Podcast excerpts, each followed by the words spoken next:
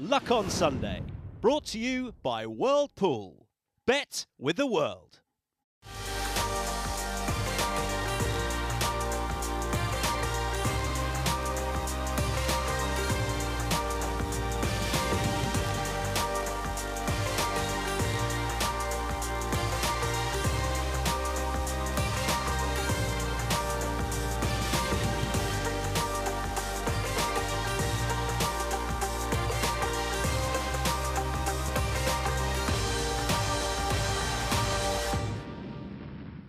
Welcome to the Luck on Sunday podcast, a weekly audio digest of all the best bits of Luck on Sunday, free to air every Sunday from 9 o'clock, that brings you the best guests and insight from around the racing world.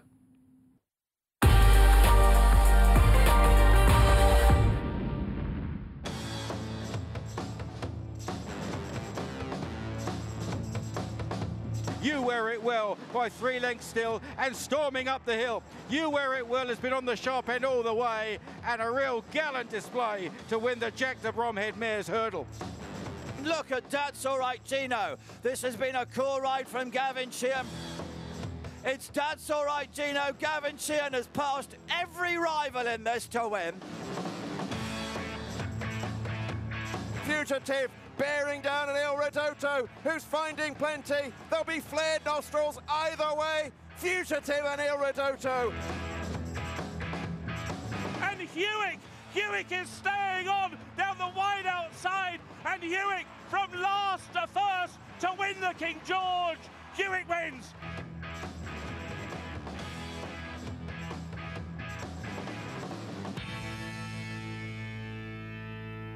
Hewick's brilliant victory in the King George VI chase, emblematic of the sort of season Gavin Sheehan is having, where everything is landing but a side up. Gavin, welcome once again to the Luck on Sunday studio. Great to have you with us.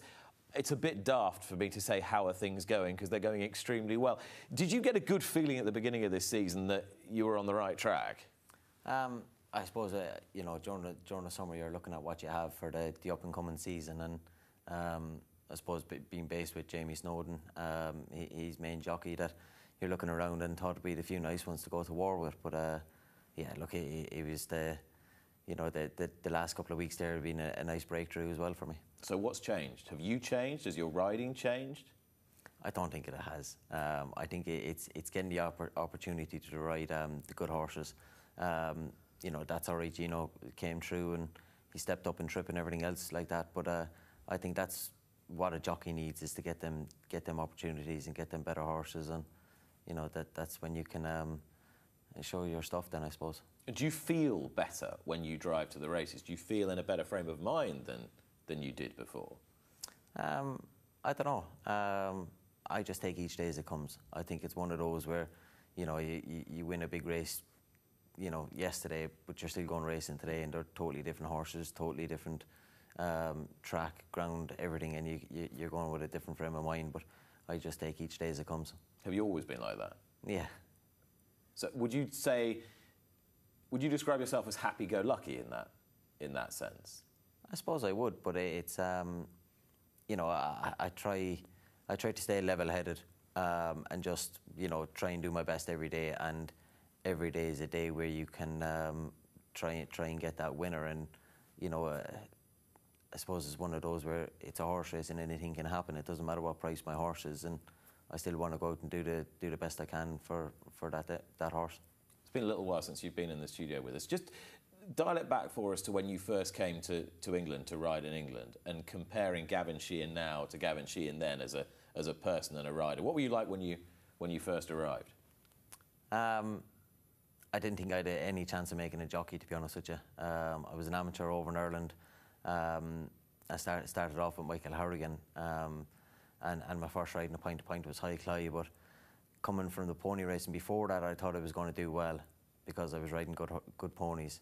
But point to point, and I had two winners in two years, and never thought I was going to do any good, and didn't think I was going to make it as a jockey. It was coming over here to Charlie Mann was, um, you know, a new lease of life, I suppose, and somewhere where hopefully I was going to get opportunities. But you know, eh, looking back, you know, from now, and I had 200 winners, 300 winners, and now it's gone up to, Mm. to 700. It's um, it's a bit mind blowing to be honest. But you know, I, I've I suppose I come from a family where we're very sporty, and you know, at, at the same time we, we, we put our heads down and get on with it, and um, you know, work hard and try and always always aim for high and settle for less. So actually, the whole journey has been a bit of a pinch me journey all the way along because you didn't really feel that you were you were going to make it. Who was the first person who told you you were any good?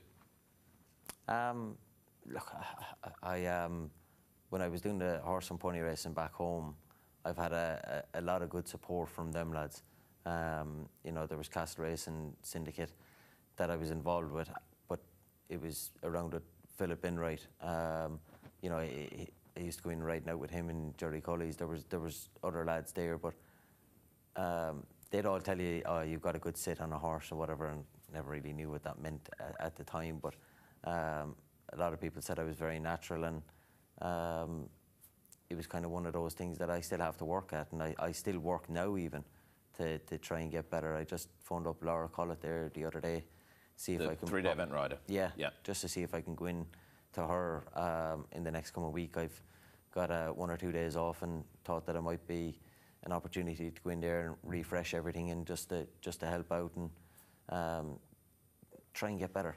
It doesn't matter how good you're going in this game. The, the, the game doesn't wait, and you got to keep pushing, and that's what I'm trying to do the whole time. But as, a, as has been pointed out quite a bit in the last year or two, I think we think slightly more sophisticated fashion about this sort of thing than we're used to in this sport. Roger Federer still has a coach. You know, it, it doesn't matter if you're completely dominant in your field. How important is it that you've got someone to guide, just to pick up the little things that you're you're doing right and wrong, iron out some of the the kinks, try and increase the those fine margins that put you in front of everybody else. Yeah, look, it, this, this game is about um, having the edge over somebody else because eh, the horse does most of the work, but the jockey can be the one to, to eke out a little bit more, and that's why I walk the track every day. Um, I'll always go around just to see where I can get that little bit of an edge. I've got um, plenty of t- support, and I've got a, a fella that helps me out as well, Scott Sa- Salkeld. Um, so I speak to him every day, and I have done since, I suppose, since I first went to, to Warren Greatrix. Um, And what does he do for you? he does all the, the form for me. We'll go down through the races. He'll if I if I'm split between two different horses, then I'll say, Scotty, where'll I go? And he'll give me the, the, the horse to go to and say, this is why. He's form uh, a form guy guru and So will he read the races for you as well? So if you say to him, right, I'm riding this today, he'll say, right, that's likely to make it. You want to be sitting here doing this, this, this. Yeah. Yeah. Yeah. We talk every day, and he'll be telling me what pace is there, uh, what pace there is in the race. They, but he'll also say that horse has been better around the right-handed track than he is around the left-handed track, or you know, one horse that he goes off. He he, he knows everything about every horse, and he will say about um, you know, you're better off going going down the pain because that horse jumps left or right or whatever, and you know, eh, getting that uh, extra bit of help, that uh, extra bit of support and, and guidance as well is, is, is massive for me. And you know, he, he's probably somebody that I don't think I've mentioned too much, but he's um, you know, he, he's been a big big supporter of mine, a big help. So you've got Laura Collett helping you with the technique, if you like, the finer points of technique. You've got Scott Salkeld as your technician or your um, tactician, I should say. It's a it's a good team you're putting together, and you're not having to do it all flying solo. Is when you first came over and when you were first going going well and in your buccaneering phase for Warren Great Greatrix, I guess you were just you were just taking it as it came. Well, I was. Uh, you know, uh, I'm I'm not afraid, afraid to ask out for help. Um, and you know, there's been so many jockeys inside the weighing room that I can any one of them. But I, I came at a really good time for them senior lads. Like I delighted to say that I rode against Ruby and AP and all the rest of them, like Dickie Johnson, and they're, they're, they're people that I can still ring and say, "What do you think about this?" or "How can I improve this?" or you know, whatever it may be. Um, and they're brilliant to have on side. I'm interested in the psychology of a young, talented rider going into a weighing room of established generational stars like McCoy and Walsh and Geraghty and Carberry and Russell and so forth, and the extent to which you were able to you know, hold your own out there on the on the field of battle up here and not be intimidated by them? No, um, I suppose it's just one of those where um, you go out and just do the best by your horse and, and keep your straight lines. I, I, got told my first day by Ruby and Choc about straight lines um, down in Newton Abbot on a horse for Charlie Mann, but y- you go out, the level of respect I had for them was massive. But what did you think if if you were politely or not so politely taken to one side by one of them and told X, Y, and Z? Did you think, well, sod it, I'll do what I want, or did you think, oh, I better mind my p's and q's? Oh, I, the, the best thing I could have done, and the best thing that I did, was shut up and listen. Um, they're they're the experts. They're the ones that you got to listen to. They're, they're, the senior riders. And when I came in, like the, the, it's always listen to the senior riders, and you'd hope that we we've got our. I suppose it's nearly the the age group in a sense, whoever's closest to the mm. door. But you you nearly want to be sitting up next to them to listen. You mightn't even speak, but just to listen to how they talk about races and how they do things, and you know you you can get that extra bit of help just by listening. Listening and learning. Uh, it's interesting this because I was talking to Peter Scudamore, who was completely uncompromising when he was a, an eight times champion jockey, but he, he reads the game so interestingly now. We were talking about the Mullins on Mullins, you know, the other day, Danny and Patrick yeah. at, at Limerick, and he was talking about, you know, Patrick would consider himself to be, you know, a senior rider even though he's an amateur, and there is a certain kind of cock of the roost or a pecking order or the way you perceive yourself, and the extent to which you try and give yourself a psychological advantage by telling younger riders what they may or may not do, uh, and the extent to which, as a younger rider, you say, well, yeah, I'm going to listen and learn from that, or whether you just in your head think, yeah, they're just trying to, they're just trying to have the have the hex on me all the time, and I need to plough my own furrow. Yeah, it's um, it's a delicate balance, isn't it? It is, and, and there's the respect that you had down the start with senior lads, and they, they, they, they might say I'm going here or whatever, but you respect them and do that. But now it's not. Um, there's not the same kind of respect anymore, and it's uh, every man for himself now. Gavin Sheehan, however, riding high in the jockeys table, fifth at the moment, 62 winners, all these big races, is our first guest. And David Yates, newsboy from the Daily Mirror, has slid in to join him. David, good morning. Good morning. I thought you were talking about me as the prodigal son for a moment there. I well, thought, I what, that, what, have I done to deserve there's, that? There's some things that just go without saying. But Indeed. welcome back. Thank you. Good. We're going to talk about Hewick now because we saved him um, for this for this part of the show. When you were called by Shark Hanlon to ride this horse in the King George, what did you think? Um, okay, he, he, was obviously running a massive race at Cheltenham um, and everything like that, but it was it was it was one of those where, you know, I, I, I wasn't until I'd done my homework properly and actually looked down to the race that I thought he's actually got a really massive chance. So was this another example of talking to Scott and him saying to you, this could actually happen? Yeah, he, he was the first man that, that I rang. Um, said it, you know, I got the got the chance of riding him and everything else, and he said, "Oh, brilliant!" And he basically said, this, that, and the other thing, and went down through it, and he said that put, puts him in the shake-up. Okay, so the obvious question is, would you really have won if Shishkin hadn't stumbled and tripped two out? Look, I think I would have um, because I was a fast finishing. I had um, much shorter odds on you saying that than I did about the horse at any point in the run. Um, I thought I was a fast finisher. I think Shishkin was only just doing enough in front of the other two horses, and I think they were probably pushing him on um, and he probably would have stayed in front of the other two. But the speed I came um, off the back of the last, you know, I was a, a real fast finisher. Uh, was he giving you any feel at any stage, Hewick? No. Um, he wasn't, to be honest. I, I jumped off. I, I, just thought I'd jump off good and sharp. Um, Allaho and Frodon both jump a bit to the left. Um, and, and uh, Shishkin. Um, and I ended up being on their outside and thought I didn't want to be here. Um, I, I, thought the real whacker would be popping out with Frodon, and I thought I, would end up being sat in like third or maybe fourth. Um, but when I found myself further further back than I wanted to be in, um, having to ask him questions and not really getting that response, and he, he's not the biggest horse in the world, and he's a little bit straight back, so his jumping isn't flamboyant or he's anything. Of climbing a little bit, wasn't yeah, he? he he's just a very much A to B. Um, but yeah, look, he's a he's a hardy horse, and he obviously stays further, um, as, as we've seen before. But it wasn't until probably you know, just when I passed Nico on the ground that I thought, oh, them two were stopping in front of me. And we know exactly what happens next. I mean, even his jump at the last, whilst it was efficient, wasn't the prettiest to watch.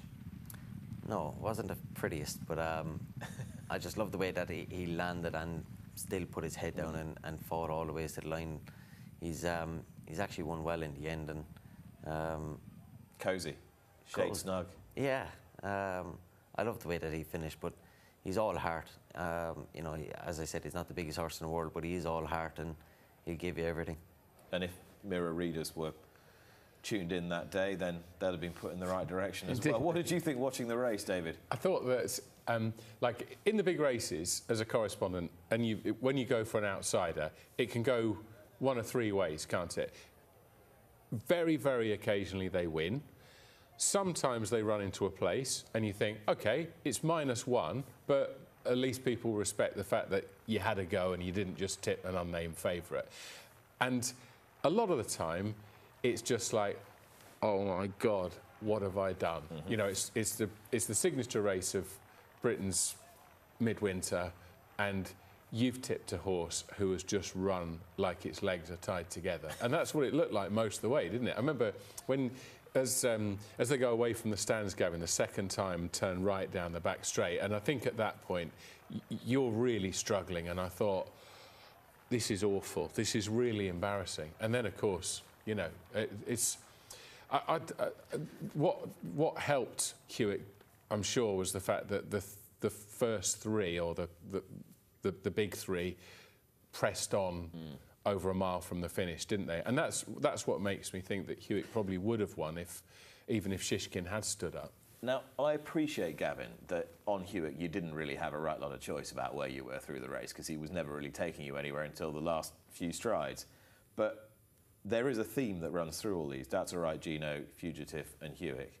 And that was, yes, a little bit of never say die, but also quite a bit of patience. Um, is, is this emblematic of a new Gavin Sheehan, of the new Gavin Sheehan, the more rounded jockey, um, the more multi-dimensional rider.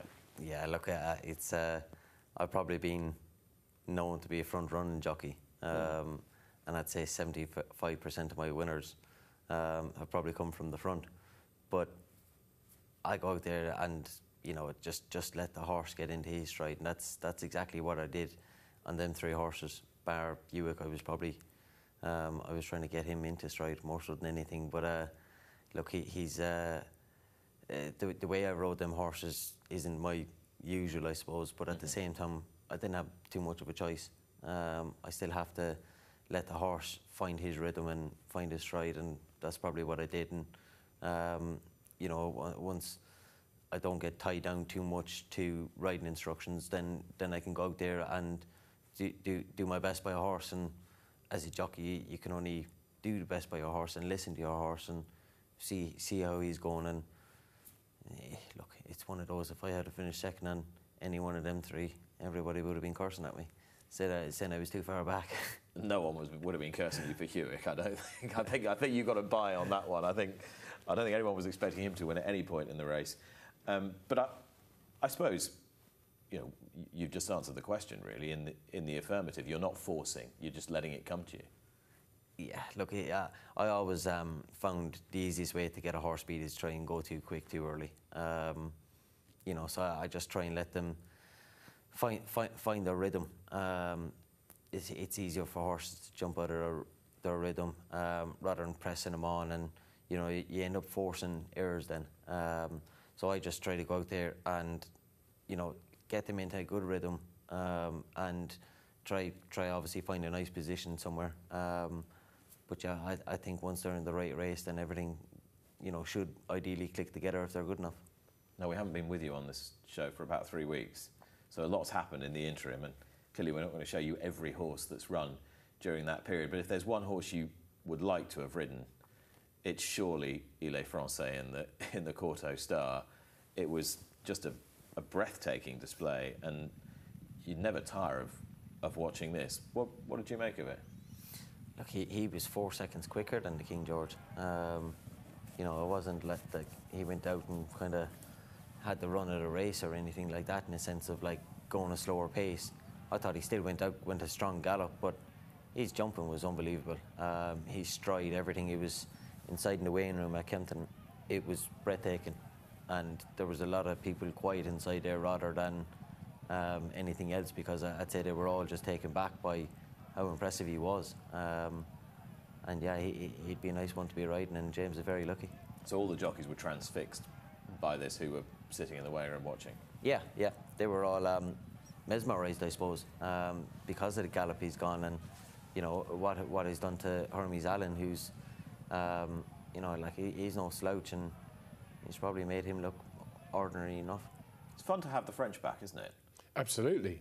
I mean, it's uh, any sport is enlivened by more people fighting over the top prizes, as I've said ad nauseum uh, in the past. Um, yeah, he was great, Le Francais. I thought it, an interesting thing that occurred to me at the time, and, and the press room was the same actually. Not just it was quiet, not just because there's no one in it these days, but also because this was a a, a, a very taking performance. The um, comparisons afterwards with Kauto Star, I thought were a bit odd because the horse that that reminded me of was actually Denman. The way that that sort of bludgeon from the front. I think James Reveley said afterwards when I when I asked him to go, he didn't quicken, but he lengthened. And the way that that horse, it, I don't know, it, it, it, it reminded me of Denman. The way that he just. Uh, galloped on. You know, there was a sort of brutality about it. It was the bludgeon rather than the rapier. I thought. The last time I could, the, the horse he, he reminded me of was First Gold when he Right. when he won round Kempton, and, and just shock and awe, just a lot of speed, just kept going, took the fences in his stride. When those French horses do get the English fences right, they can be pretty deadly, can't they? They can. Um, and you've seen a, a couple of the, the defences that he did take on. He, he actually probably made ground. There's not too often a horse makes ground in the air, but um, he's got a lot of power from behind and he, he, he's quick up over them. Um, there was only, I think, one where James actually took him back and tried to get him to go in and pop. If if he stays sound and turns up in the King George next year, which is his next British main target after he presumably runs and wins the Grand Steep de Paris, if he turns up in the King George next year and Gaelic Warrior turns up sound and hale and hearty in the King George next year, who would you ride? Um, judging off this year, I- I'd say Le Francais. Um, I think he, around Kempton, if you can go strong gallop, everything like that, I, I think he, he'd take all the, the speed out of uh, Gaelic Warrior. Of course, Gaelic Warrior is merely just an excuse to see Mullins and Mullins again. I mean, this has been now done to death, so we're Memo not going to James we're not, Reveley. We're Don't not go down the inside. We're We're not- Kempton. we're not. Yeah, here we go. Um, but talking about the horse first and the incident second, this is a very, very talented horse going right-handed, isn't he? Yeah, very classy. Um, and I love the way that Patrick didn't even give him a, he didn't really need to give him a squeeze and he's still picking up for him. Um, I thought his jumping was, was, was electric as well. Um, he's a horse that's very quick and very, very um, foot sure of what he's doing. Now, Patrick came out worst in the PR war, I think, against against Danny after this race. If you'd been Danny Mullins, would you have had a burrow up that inside there, or would you have uh, gone around the outside? I'd probably just go for a simple, simple option, um, and let's probably just go around the outside. Um, I don't think he was ever going to take him on, um, and and do him anyway. You just probably have a go at the last, but look, that's different, different riders, different styles, different tactics. But uh, yeah, I, I would have waited and um, just tried to keep it simple. Patrick's obviously trying to, to, to rule the roost a little bit and um, you know trying to own it a small bit, but Danny's he was trying to do the best by himself in the horse. You know, to be honest, I mean, just because Danny undercooked the Christmas turkey, Dave, there was no reason for that. I thought it was really. Um, I, I, I thought the the reaction to that was really interesting. Um, we all have when we if you do a stressful job, there are times when things like that happen, and why should that be any different with jockeys. It happens in all sports. It happens in all trades. Don't say that there hasn't been a. Have you ever would- have you ever had a, a contretemps at work at all, where, where you finger wagged at I, fellow I mu- I must have had one. I, I can't, can't I think mean, of one right away, but there must have been mean, one in the past. imagine if one was caught on camera or something like that. So, um, We still the, got it? The um, you're a devil. the um, the reaction to it I thought was interesting uh, in that um, Patrick Mullins afterwards they said was entitled and, and almost that it, the, it, it wasn't a good look in the sense that um, horses for, jockeys riding horses for the same stables are talking about how the race is going to be run. But that ignores a couple of things. One is that it wasn't as if Danny Mullins was not trying to win the race, so that the, the, the, the result was all cooked up in Closutton somewhere. And um, the other uh, point that is worth making is that there is a discussion of tactics and what will happen in a race in in the weighing room, and that is not.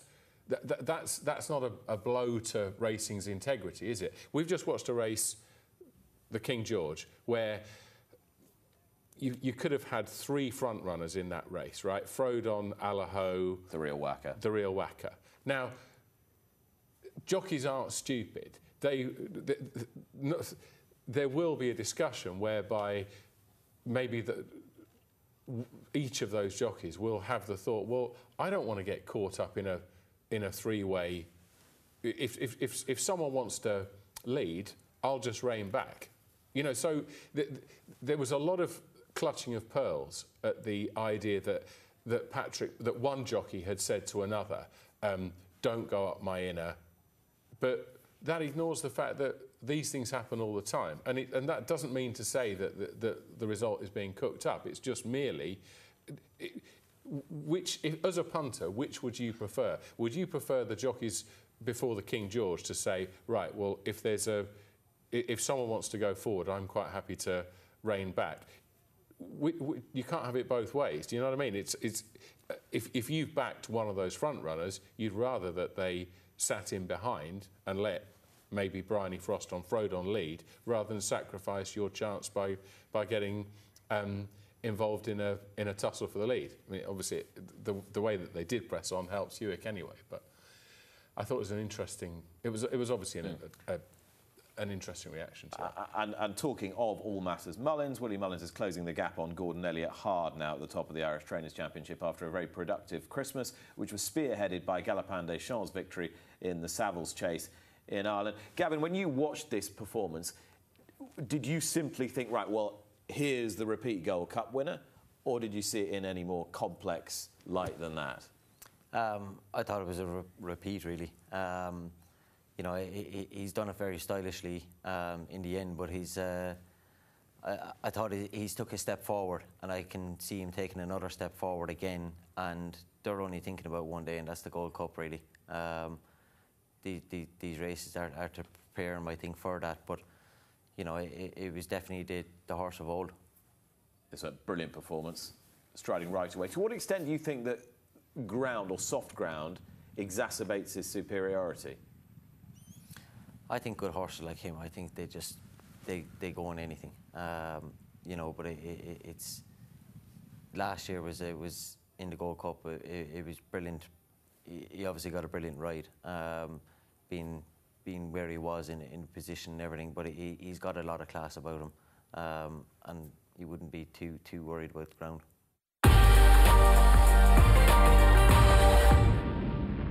My next guest is making a real impression in the sport, as she has done across all fields that she's turned her hand to through the last few decades. Beginning as a news journalist in Dubai in the early 1980s, she then turned her hand to construction, where she's uh, become one of the most powerful executives in the world. She's been responsible for uh, projects including the O2, the Millennium Dome, Wembley Stadium. She ran Madison Square Gardens, and she's now the Supremo of Sports Boulevard in Riyadh in Saudi Arabia, from where she joins me now. But in the meantime, she's been building up Dash Grange Stud and an elite boutique collection of broodmares there, including the Dam of Constitution Hill, plus her most famous purchase, the horse that she so desperately wanted and got, the Derby winner Golden Horn, who now stands at Simon Sweeting's Overbury Stud, and to great acclaim as well. Uh, Jayne McGivern, good morning.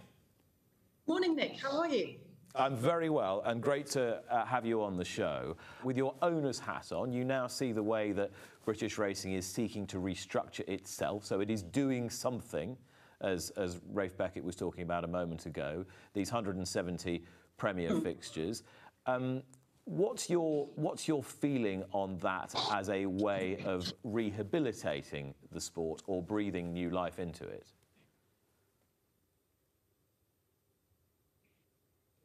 I think the premierisation per se is probably not a bad idea.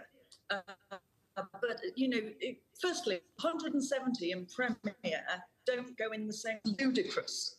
Uh, secondly, uh, my heart went into my boots when I heard uh, an interview that Matt Chapman did with um, um, Wilf Walsh about uh, uh, the we're just looking it to see thin ice, especially national hunt um, racing. Um, and our leadership don't seem to have a clue about what to do about it. And I, I don't want to be standing on the outside casting stones in because that's not particularly helpful. There are things on the inside as a CEO I know that you have to deal with that nobody would ever know about and that influence the decisions you make.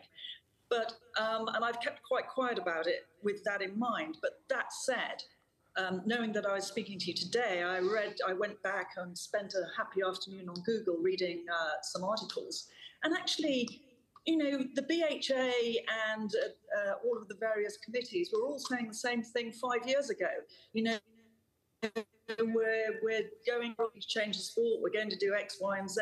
And yet here we are in a much worse position as an owner, I think we're appallingly treated. We are the funders of the sport. We fund it all. The owners, the trainers, and the jockeys. There is no sport without those people, and um, and it ultimately comes from the owners. And I think that the prize money is absolutely dismal. We can't fill the fields with horses. There's way too much racing as it is. I think the uh, BHA have cards up their sleeves that they don't want to play because it's not collegiate. There's way too much um, middle ground consultation and no strong leadership, in my view. We should be camped outside the door of Rishi Sunak and uh, any other political leader who are destroying our industry with this nonsense around gambling restrictions. What do they think is going to be achieved by it? any gambling addict who needs to be protected will basically just go and bet online off uh, outside of the jurisdiction um, uh, in in the Far East or wherever else you can go and, bet online. I myself was told that my betting limit was forty three pounds when I tried to put hundred each way on one of my own horses, um, and so I just went online and, and did it in, out of Hong Kong. I mean, and that's what real addicts would do. So nothing's being achieved by it. It's destroying the industry. It's almost a perfect storm. We have racecourses telling us that they won't tell us how much money they're making out of media rights. So I can't make a judgment on whether what they're taking is fair or not fair, just to echo uh, what Ralph has just said. And if I were the BHA, I would say, right, you can't have any fixtures if you don't give us this information. They are the ultimate authority, and they and the Jockey Club have, as Ralph just pointed out, has the remit to protect our sport, and I don't think that that is happening. Um, and uh, there needs to be a much fairer divvy up of makers and from the racecourses towards the sport itself and the people that fund it, i.e., owners through prize money. My horse, one of my horses, one of my adored horses, won a race at Doncaster last week, and that paid for his fees for a month. Um, and it took me about two years to get him there. So, you know, there's got something has to change. And I think having more and more low quality races and seven days a week races is not the way to do it. We need to have better quality races. If we are going to take on the Irish and the French, we need to fill the fields with better quality horses, not dumbing it down to you know a lot of you know 0 to 60 races and a lot of um, you know bumpers.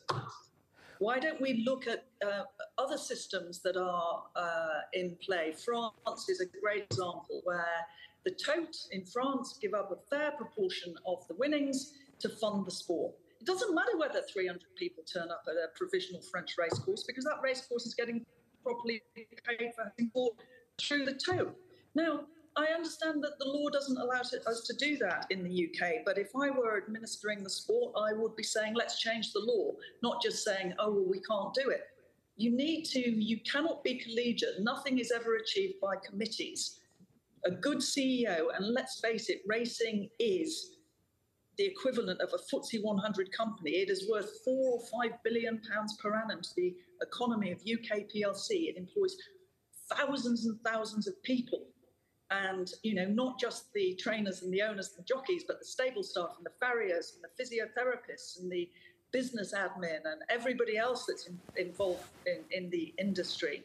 Um, and we have we used to lead the world of bloodstock. We still do but we're exporting all of our good bloodstock. So that is going to spiral down as well. And actually i'm sitting in the five years in which i've invested several million pounds in racing by the way over the last five years and I see it as something has got to happen. And you know, um, we you know we have a lot of committees for the race home race. They're doing a very good job. You know, when prize money is falling through the floor, Nobody gets transparency into the finances of, of, of, the, of the sport. If this was a big PLC, at least we would have shareholders' meetings where we, the shareholders, can grill the executive and hold them to account. And we can't do that in this form. So it's quite disappointing as well that um, we don't see the leaders of our sport allowing seasoned journalists such as yourself or Lydia Hislop or Matt Chapman especially, who speaks for the, the man in the street initially and now is speaking for everybody, when he's saying, What is happening? Please come and talk to me. And nobody will talk to him. So, what are we to think? I mean, I, you know, I didn't sort of, I didn't sort of want to have go into a rant, but I've gone into a bit of a rant because I think we're sleepwalking towards disaster, Nick. Jayne, I want to ask you uh, uh, uh, as well about your experience as as an owner, not just your your perspective as a CEO on the state yeah. of the sport, but also your your experience as a consumer um, of British racing. You've yeah. got experience in other sports. You're currently working on a big sports project. You've got huge experience in the leisure industry of people coming to venues and getting an experience. How is British yeah. racing doing on that score, do you think, on, on entertaining its consumer, its fan? I think that um, it's really varied. Um, you know, you go to Royal Ascot and, and, have an absolutely wonderful time, or you go to Cheltenham and have an absolutely wonderful time. And actually, you go to some of the smaller courses and, you know, have a great time as well. Um, but um, I, I think that there's a huge emphasis on entertaining, um, you know, attracting people to the sport who aren't particularly interested in racing. Um, I personally feel that that's the, the wrong emphasis. I think that people will uh, always come to the big day out, the Epsom Derby or the Cheltenham Festival, whether you're interested in horses or the sport or not. But you're not going to get those people to turn up to Taunton on a Wednesday afternoon. And Taunton on a Wednesday afternoon is, you know, the people that are there are the people that have racehorses there and some local people. And, you know, I, I, I empathise a little bit with those courses because they try extremely hard to give the owners a good time, but they have limited resource. But, you know, where, where I feel as an owner the sport can do a lot better is, um, is uh, by pushing our agenda to, you know, I don't think I'm going to make money out of racing horses. You know, I don't, I don't, I have 10 horses in training, no, 11 horses in training as a sole owner. It's not an inexpensive activity. Um, you know, if I if I could break even with 50% of them, I'd be over the moon. And it's not that they don't win races; they win races. So um, uh, uh, I think the sport in, in, is is not um, uh, program wide uniform. I think one day can be a terrible day and one day can be fantastic. But I think everybody does their best to give you a good day out as an owner. But for me, as an owner, you know, especially I'm, I'm not often able to get to the races. So my owner experience isn't just about getting to the races and my day at the races. My experience as an owner starts with selecting my trainer Yeah. and getting involved in, in that side of things and having and that, that- yeah. Yeah, you, and you've you've selected quite a few trainers already, so you've you're quite a, quite a few to, to compare. I'm not going to ask you to list all their merits and, and, and demerits, but it, Yeah. I'd be very interested to, to compare your experience in, in eventing, where you've had a lot of very successful horses with, with Piggy March. I know you've had a fantastic relationship with down the years, with your experience as an owner in, in horse racing and what you get from your trainer relative to, say, what you would get in eventing and what they need to get, what they need to deliver you to make it a, a good experience. I, I, I don't think there's that much difference, to be honest, Nick. Um, you know, eventing and racing have a have a real synergy. Uh, it's all about the horse being an athlete, and for me, my number one thing with my horses is their welfare and their happiness, and that's why you'll see me go to quite a few different trainers because not every horse is exactly the same, and different regimes suit different horses.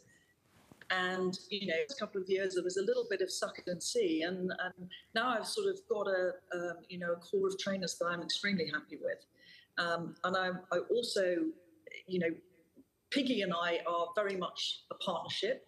I don't have as many eventers as I used to because I've gone heavily into racing, but I still do have a top class eventer with Piggy, um, and it's the same thing what is our objective this season? How are we going to get there? How is the horse? How how you know how are we training him? What I like to be consulted and um, and um, involved in, in their train extent. All my trainers do that with me, so I'm very happy. I have actually put two horses in Ireland and one in France, um, so that I can compare the different systems in in the three different countries, and I'm finding that quite interesting as well. Jayne, I've got one, one final question for you. Uh, this is obviously a, a huge project that you're working on at the moment in, in Riyadh, and you're devoting an enormous amount of time to it. As and when that has, has run its course, or when, when you are, are going to move on to the next challenge in, in your life, what appetite do you have to be round the boardroom table at the British Horse Racing Authority, being racing's CEO? Um, well, as you say, Nick, I am in the middle of a pretty big job here, and that's really what I'm concentrating on. I, uh, you know, um, is all I'm thinking about at the moment. And as far as I'm aware, there aren't any vacancies at the BHA, so it's not something I've given any thought to. But, but would you fancy if, if it ever came up? Never say never.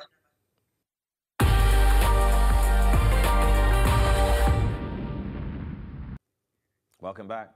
Here he is then. He's the West Country dairy farmer who rode his own horse to victory in 2008, famously jumped on his horse's back when ridden by Nick Schofield at Wincanton, which got him a, a rap over the knuckles from the BHA. It wasn't his worst ro- rap over the knuckles because uh, they warned him off for a few years. We'll come to that in a, in a little while. And this was my first encounter with Anthony.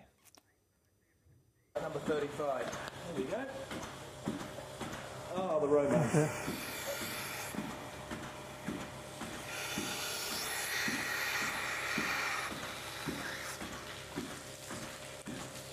These are natural, absolute natural.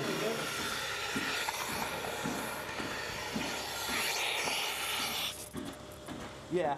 I'll pick up speed as we go along. but, well, then, Billy. Okay. All three. Oh, there's more.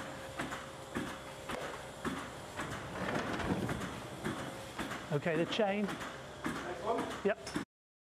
And that was shortly before one of Anthony Knott's cows decided to, well, how can I put this delicately, um, do what it needed to do all over me. Um, it's great to have you. Great to have you back. Great to see you. You're back in the fray, and you've got a runner tonight uh, at Wolverhampton. You've got back into racing after a, a period out. We'll come to that in a few moments' time. What got you back in?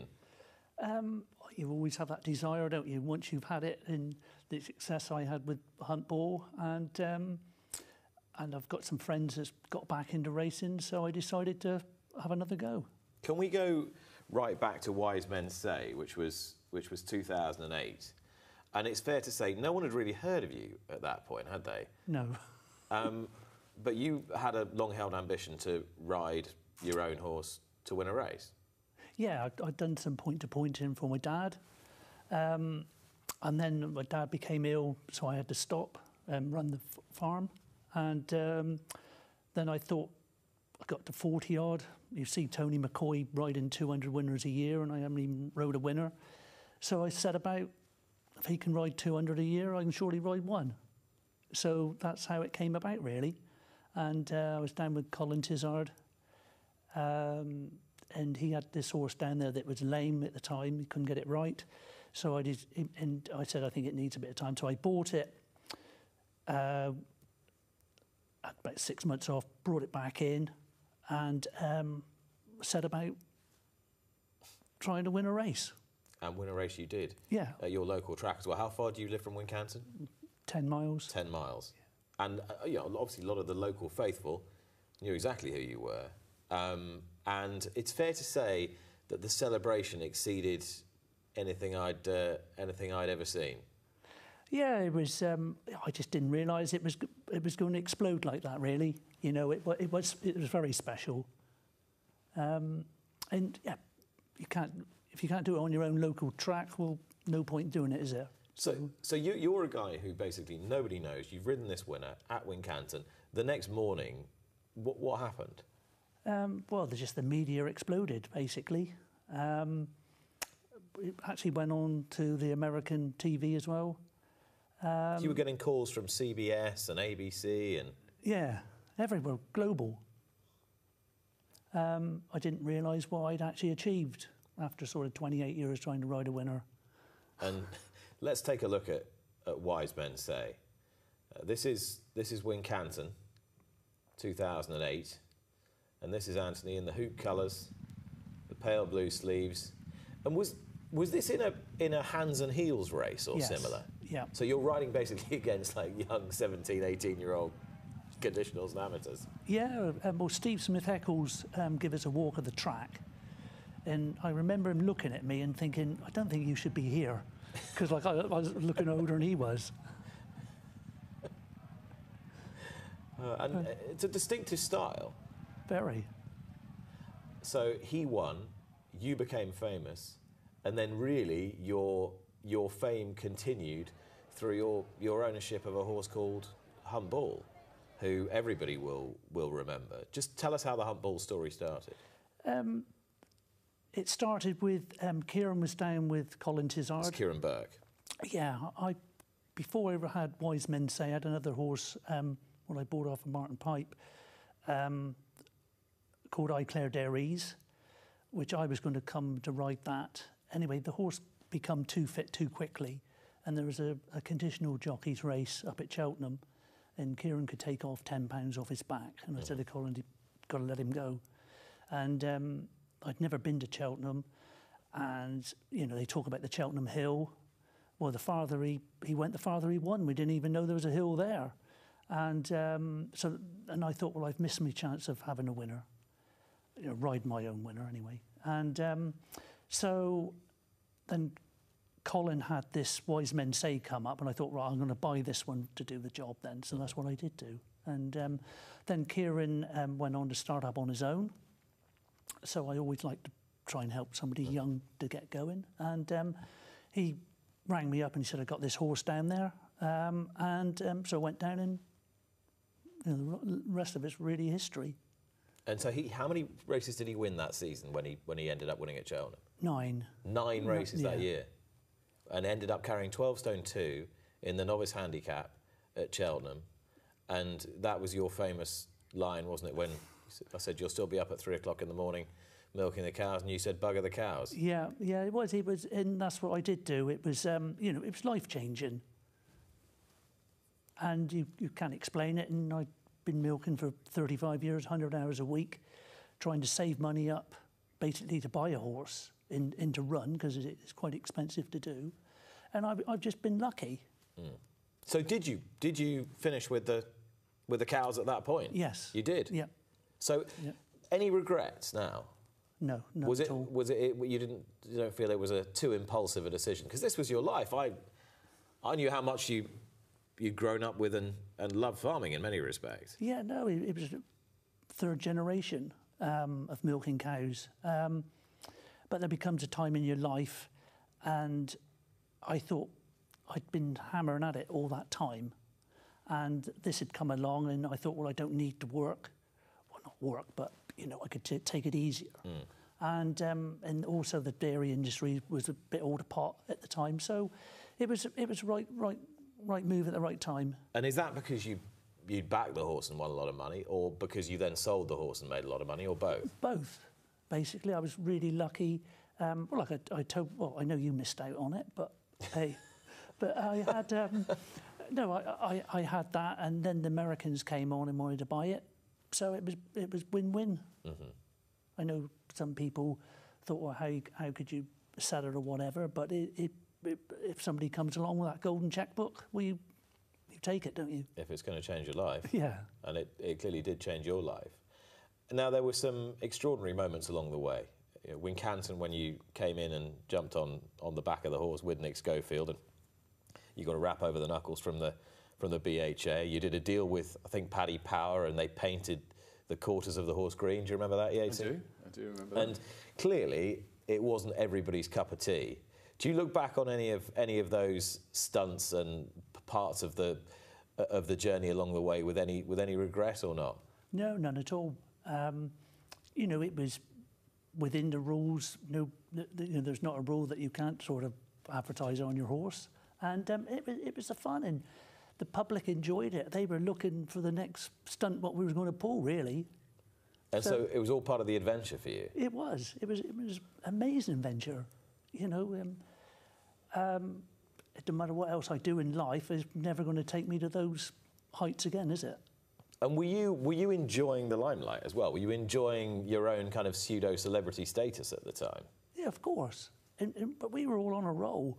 You know, getting beat was wasn't even in the equation. You know, we were we were going there and we knew it was going to win. It, it, it was just happy days. Mm. And how did you know you were onto something, or how soon did you know you were onto something? Because he's a horse who came from Mick Easterby pretty cheaply, didn't he? Yeah. And you, not many people, not get one over him, but not what- not many people end up with a, a cast off from Mick that then goes off and does that. No, Mick actually, um, I'm good friends with Mick now, and he, um, Has he sold your horse since? no, he's been trying. Um, but Mick came when we were actually going to the Cheltenham Festival, and he came in and he said, "Oh, any chance to have a look around the horse?" And uh, I said, "Yeah, it's all right." And he'd been looking all around his neck and his everything in his head, and um, he said, "What the hell have you done to him then?" I said, "Well, between you and me, Mick, it's a ringer." Given what we're about to talk about, I'm not sure. I'm not. I'm not sure you could joke about that. But um, what had you done to him? Well, nothing really. Kieran had, had found the trick to him, and um, you know, it, it, he just rocked up every time. He, he, like I say, he was in that zone. Everything was right. The jockeys were right. Um, Kieran had him bang on every time.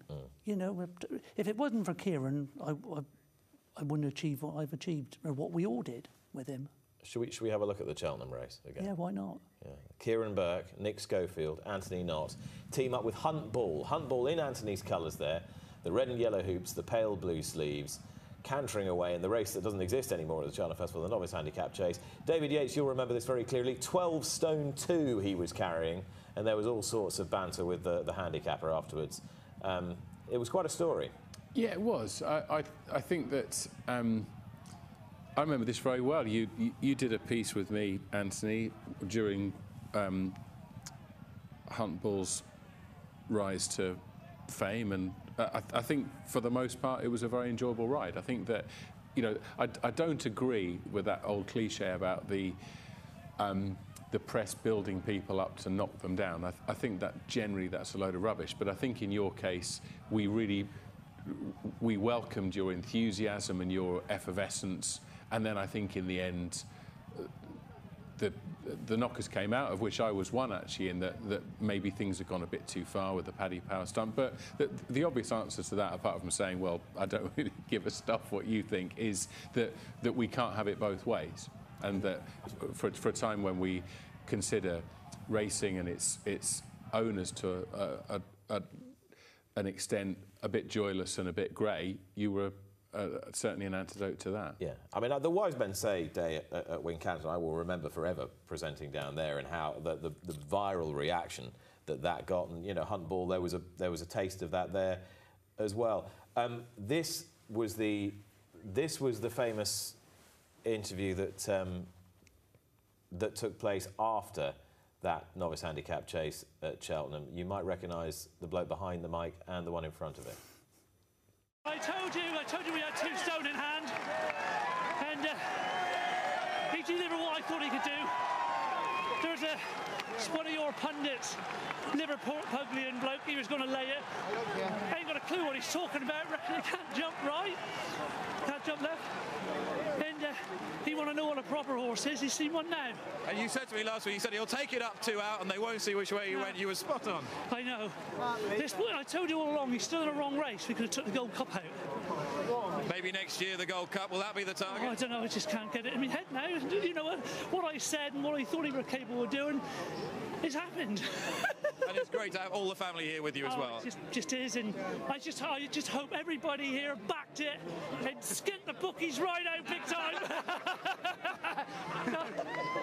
Anthony, well done. What a fabulous moment for you. It is. I, um, you know, I can't express what, what, it's like. I was, I felt sick. I didn't think I'd be able to go home because everybody, even the paper boys, had backed it.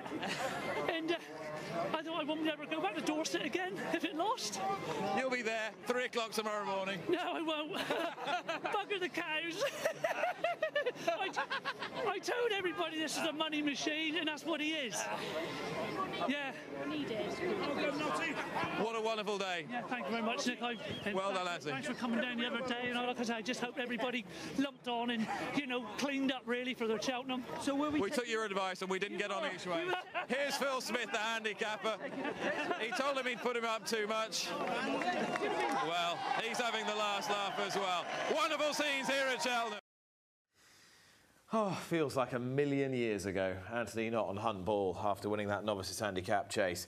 Um, in order for you to enter the game again, it's uh, it's not been a, it's not been an easy ride because, as I said at the at the beginning and in the introduction, you you got banned, you got warned off by by the BHA because at the time back in in 2014 um, they brought the case against you that you'd passed inside information to a friend who then laid a horse to lose, one of yours is to lose for a lot of money on, on Betfair. Now, subsequently, um, the case was set aside and it, it, was taken off your record, though it was neither quashed nor, nor upheld because of the uh, issues with, with Matthew Lohn, who, who uh, the BHA were using in roles that procedurally they shouldn't have been using him in. Um, how was that as a, as, as, a period of time for you, Anthony, given, given what we've just seen, given that high and the massive emotion that you experienced there? How, how was it when you, were, when you were unable to go racing and banned from the sport?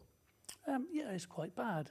Um, for something that, um, you know, I was accused of and it was overturned, um, yeah, it was. It hurt. Um, but like I said, it was all overturned. And um, you know, and I'm back. And people has never ever said a bad word, um, which is really good. You know, all the racing people um, have been very good to me. So what? So what actually? What actually happened? What was your version of events? What was their version of events, and what was your version of events? Um, well, they. I was accused of um, passing off in, inside information which was ludicrous, really, because the I'd go onto onto a um, go to a racetrack. I'd get the TV people come over, so I was only putting my opinion over on a race. Of, you know, do you think do you fancy this or don't you? No, I don't. I could just say I don't really fancy this horse today. All of a sudden, it was affecting the exchanges of what was happening, um, and um, oblivious of, of what was actually going on. So, um, and then when this came along, um, you know, I was hit for six with it, really. And anyway, but it's, it's all got overturned and I'm back and um, I want to move forward and, um, you know, contribute to the racing. And how did you find uh, you know, your friends in the racing community, people in racing during that time? Did you find that they supported you, or were they like, "Well, I don't really want to know Anthony, not anymore. We loved him when he was jumping on the horse and having fun and enjoying it, uh, but we, we're done with him now." Yeah, no, I never had any of that whatsoever. It, that, that was the beauty of it, Mm-hmm. you know, um, because people knew me, and um, you can't just have somebody that's been good to race and all of a sudden turn it sour. That's not good, is it?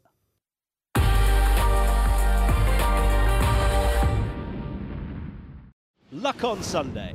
Brought to you by World Pool. Bet with the world.